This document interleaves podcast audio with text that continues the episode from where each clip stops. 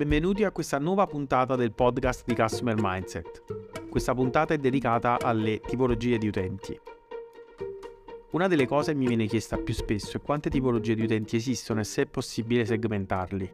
Questa è una cosa importante perché ovviamente dovendo destinare noi la comunicazione a un preciso target da individuare, l'ipotesi di poter segmentare le persone eh, ci aiuta no? in una prima fase poi dopo è sempre tutto da, da vedere, da rimodulare, però cioè, cerchiamo un attimo di capire.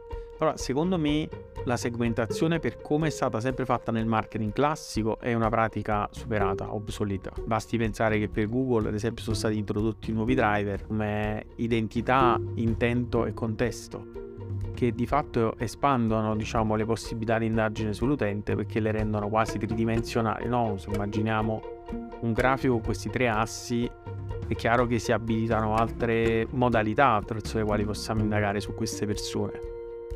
Quindi, come dicevo, è possibile segmentare gli utenti, ognuno naturalmente fa quello che vuole. Ci sono utenti eh, caratterizzati da vari comportamenti, da fasi del comportamento e dai momenti della motivazione.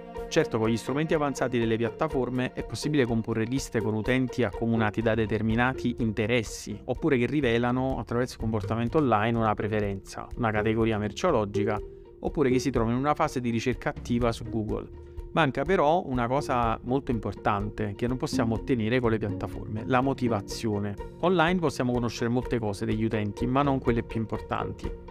Possiamo rilevare alcuni comportamenti, selezionare quelli ripetitivi, ma non riusciamo a capire perché lo fanno, cosa li spinge, a cosa sono realmente interessati, cioè che priorità ha nella testa dell'utente l'informazione che sta cercando, che poi ricade in quella data categoria, in quell'ambito e che in qualche modo si nasconde dietro la composizione di una frase di ricerca quando l'utente va su google.it Possiamo quindi studiare per comprendere meglio il movente della ricerca per chi ovviamente fa ricerca su Google. Tutto sommato è abbastanza facile intercettare questi utenti. Però dobbiamo considerare che questi utenti, o gli utenti in generale, alternano momenti di ricerca su Google e momenti di navigazione sui social. Questa giostra si ripete per tutti. Tutti i giorni, chi più chi meno, tutti ricadono nella stessa routine, o anzi forse è più corretto dire tutti ricadiamo nella stessa routine, che siamo tutti utenti del web. Poi ci sono gli utenti dei social.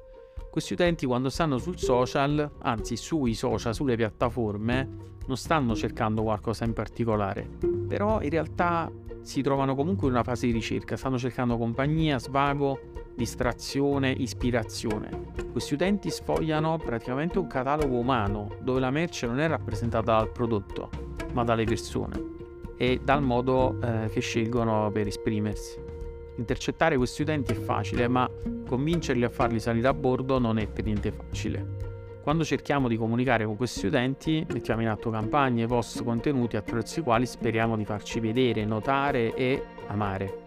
Cerchiamo di informare, sedurre, convincere, però diciamo generalmente questa è una lotta a perdere, cioè tipo ogni 100.000 persone che vedono il nostro contenuto, una parte piccolissima si interesserà a noi, quindi una lotta abbastanza improba e anche dal risultato incerto. Se hai già messo a punto una strategia di coinvolgimento per questi utenti, allora ti consiglio di smettere di ascoltarmi, potrei farti perdere tempo. È prezioso per te e questo mi dispiace. Se però non hai ancora messo a punto una strategia, allora ci possiamo ragionare insieme, cioè io ti racconto come la penso e tu però mi fai una promessa, cioè ci pensi, pensaci.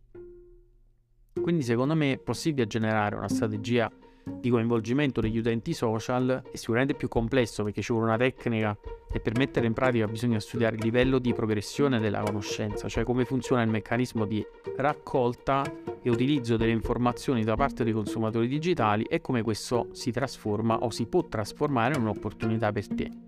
Quindi in ogni caso adottare un approccio è meglio che fare esperimenti, non che non serva fare gli esperimenti, Esperimenti restano la base attraverso la quale possiamo validare delle ipotesi, possiamo fare inferenze e capire se sono valide o meno, quindi non sia mai, cioè gli esperimenti vanno benissimo. Però dovremmo cercare di adottare un approccio perché è meglio, cioè stabiliamo una regola attraverso la quale vogliamo condurre una serie di analisi. Quindi, come dire, usando un approccio decisamente meglio e ti permette di creare una strategia di marketing sicuramente più efficace e mirata. Sono José Compagnone, sono un antropologo digitale, ho scritto il libro Customer Mindset, disponibile su Amazon, per aiutare professionisti come me, ma anche gli imprenditori a capire come ragionano i clienti quando devono scegliere un prodotto o un servizio. Il Customer Mindset è un approccio multidisciplinare che racconto appunto nel libro, ma sia chiaro, non si tratta di un metodo assoluto della risposta a tutti i quesiti dei marketers, si tratta di un approccio sperimentato in anni di professione e studio e almeno per quanto può contare la mia, la mia parola funziona. Non esiste però un solo customer mindset perché gli utenti cambiano e si comportano in modo differente in relazione a quello che gli serve, al momento che vivono e sulla base di quello che gli viene offerto dalle aziende ai professionisti. Se ti stai chiedendo se esistano competenze pregresse per poter apprendere il customer mindset, la risposta è no non esistono competenze pregresse per affrontare questo studio. Ognuno può sviluppare, però a partire da una serie di assunti di base, il suo customer mindset, cioè le regole da seguire per capire le persone e coinvolgerle online. Dunque, da dove eravamo partiti? Eravamo partiti da segmentare gli utenti. Vi stavo appunto raccontando che con le piattaforme è possibile dividere le persone per interessi e comportamento. È possibile definire il profilo demografico, città, genere e altre cose bisogna fare una distinzione e non è una distinzione tra persone ma tra momenti.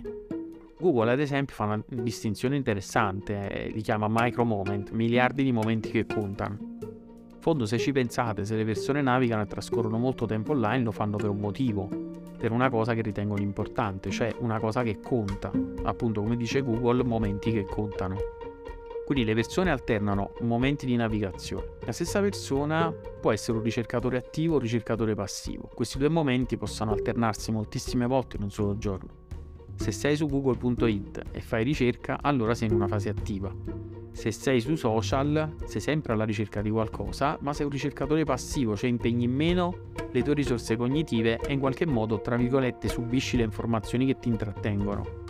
Quindi ti trovi ad assistere a un palinsesto praticamente eterno, senza fine, con l'alternanza di cose molto diverse tra di esse eh, che tu comunque guardi. E cioè è come la TV, solo che è moderna e abilita l'interazione, quindi l'utente non è solo passivo, ma può anche mettere in gioco e fare delle cose. Le nostre campagne, le promozioni, le offerte dovrebbero arrivare a entrambi per provare a farci scegliere. Quindi la domanda sulla quale riflettere è come possiamo quindi capire che tipo di contenuto realizzare per queste due tipologie di utenti? Beh, stavolta te lo dirò nella prossima puntata. Customer Mindset è il libro dedicato al web marketing centrato sugli utenti. Ci sarà un corso online di approfondimento pieno di esempi pratici veramente utili, suggerimenti operativi, casi studio e tantissima strategia basata sui progetti similari già affrontati da me e dal mio gruppo di lavoro. Sul sito customermindset.it troverai diciamo, una pagina dedicata al corso. Potrai decidere di iscriverti, ma è soltanto per, per ricevere un coupon del 50% di sconto per, per, per, appunto per il corso che vale per un anno. Quindi dal momento dell'iscrizione poi avrai un anno per studiare, riguardare, riguardare costantemente eh, o una parte delle cose che ti proporrò, oppure magari interi capitoli del, del libro Registrandoti a questa lista VIP, in pratica riserverai per te uno sconto, riceverai il programma per vedere se ti piace, se ti interessa e poi potrai diciamo in qualche modo ascoltare questo podcast, ma se sei qui già lo stai ascoltando.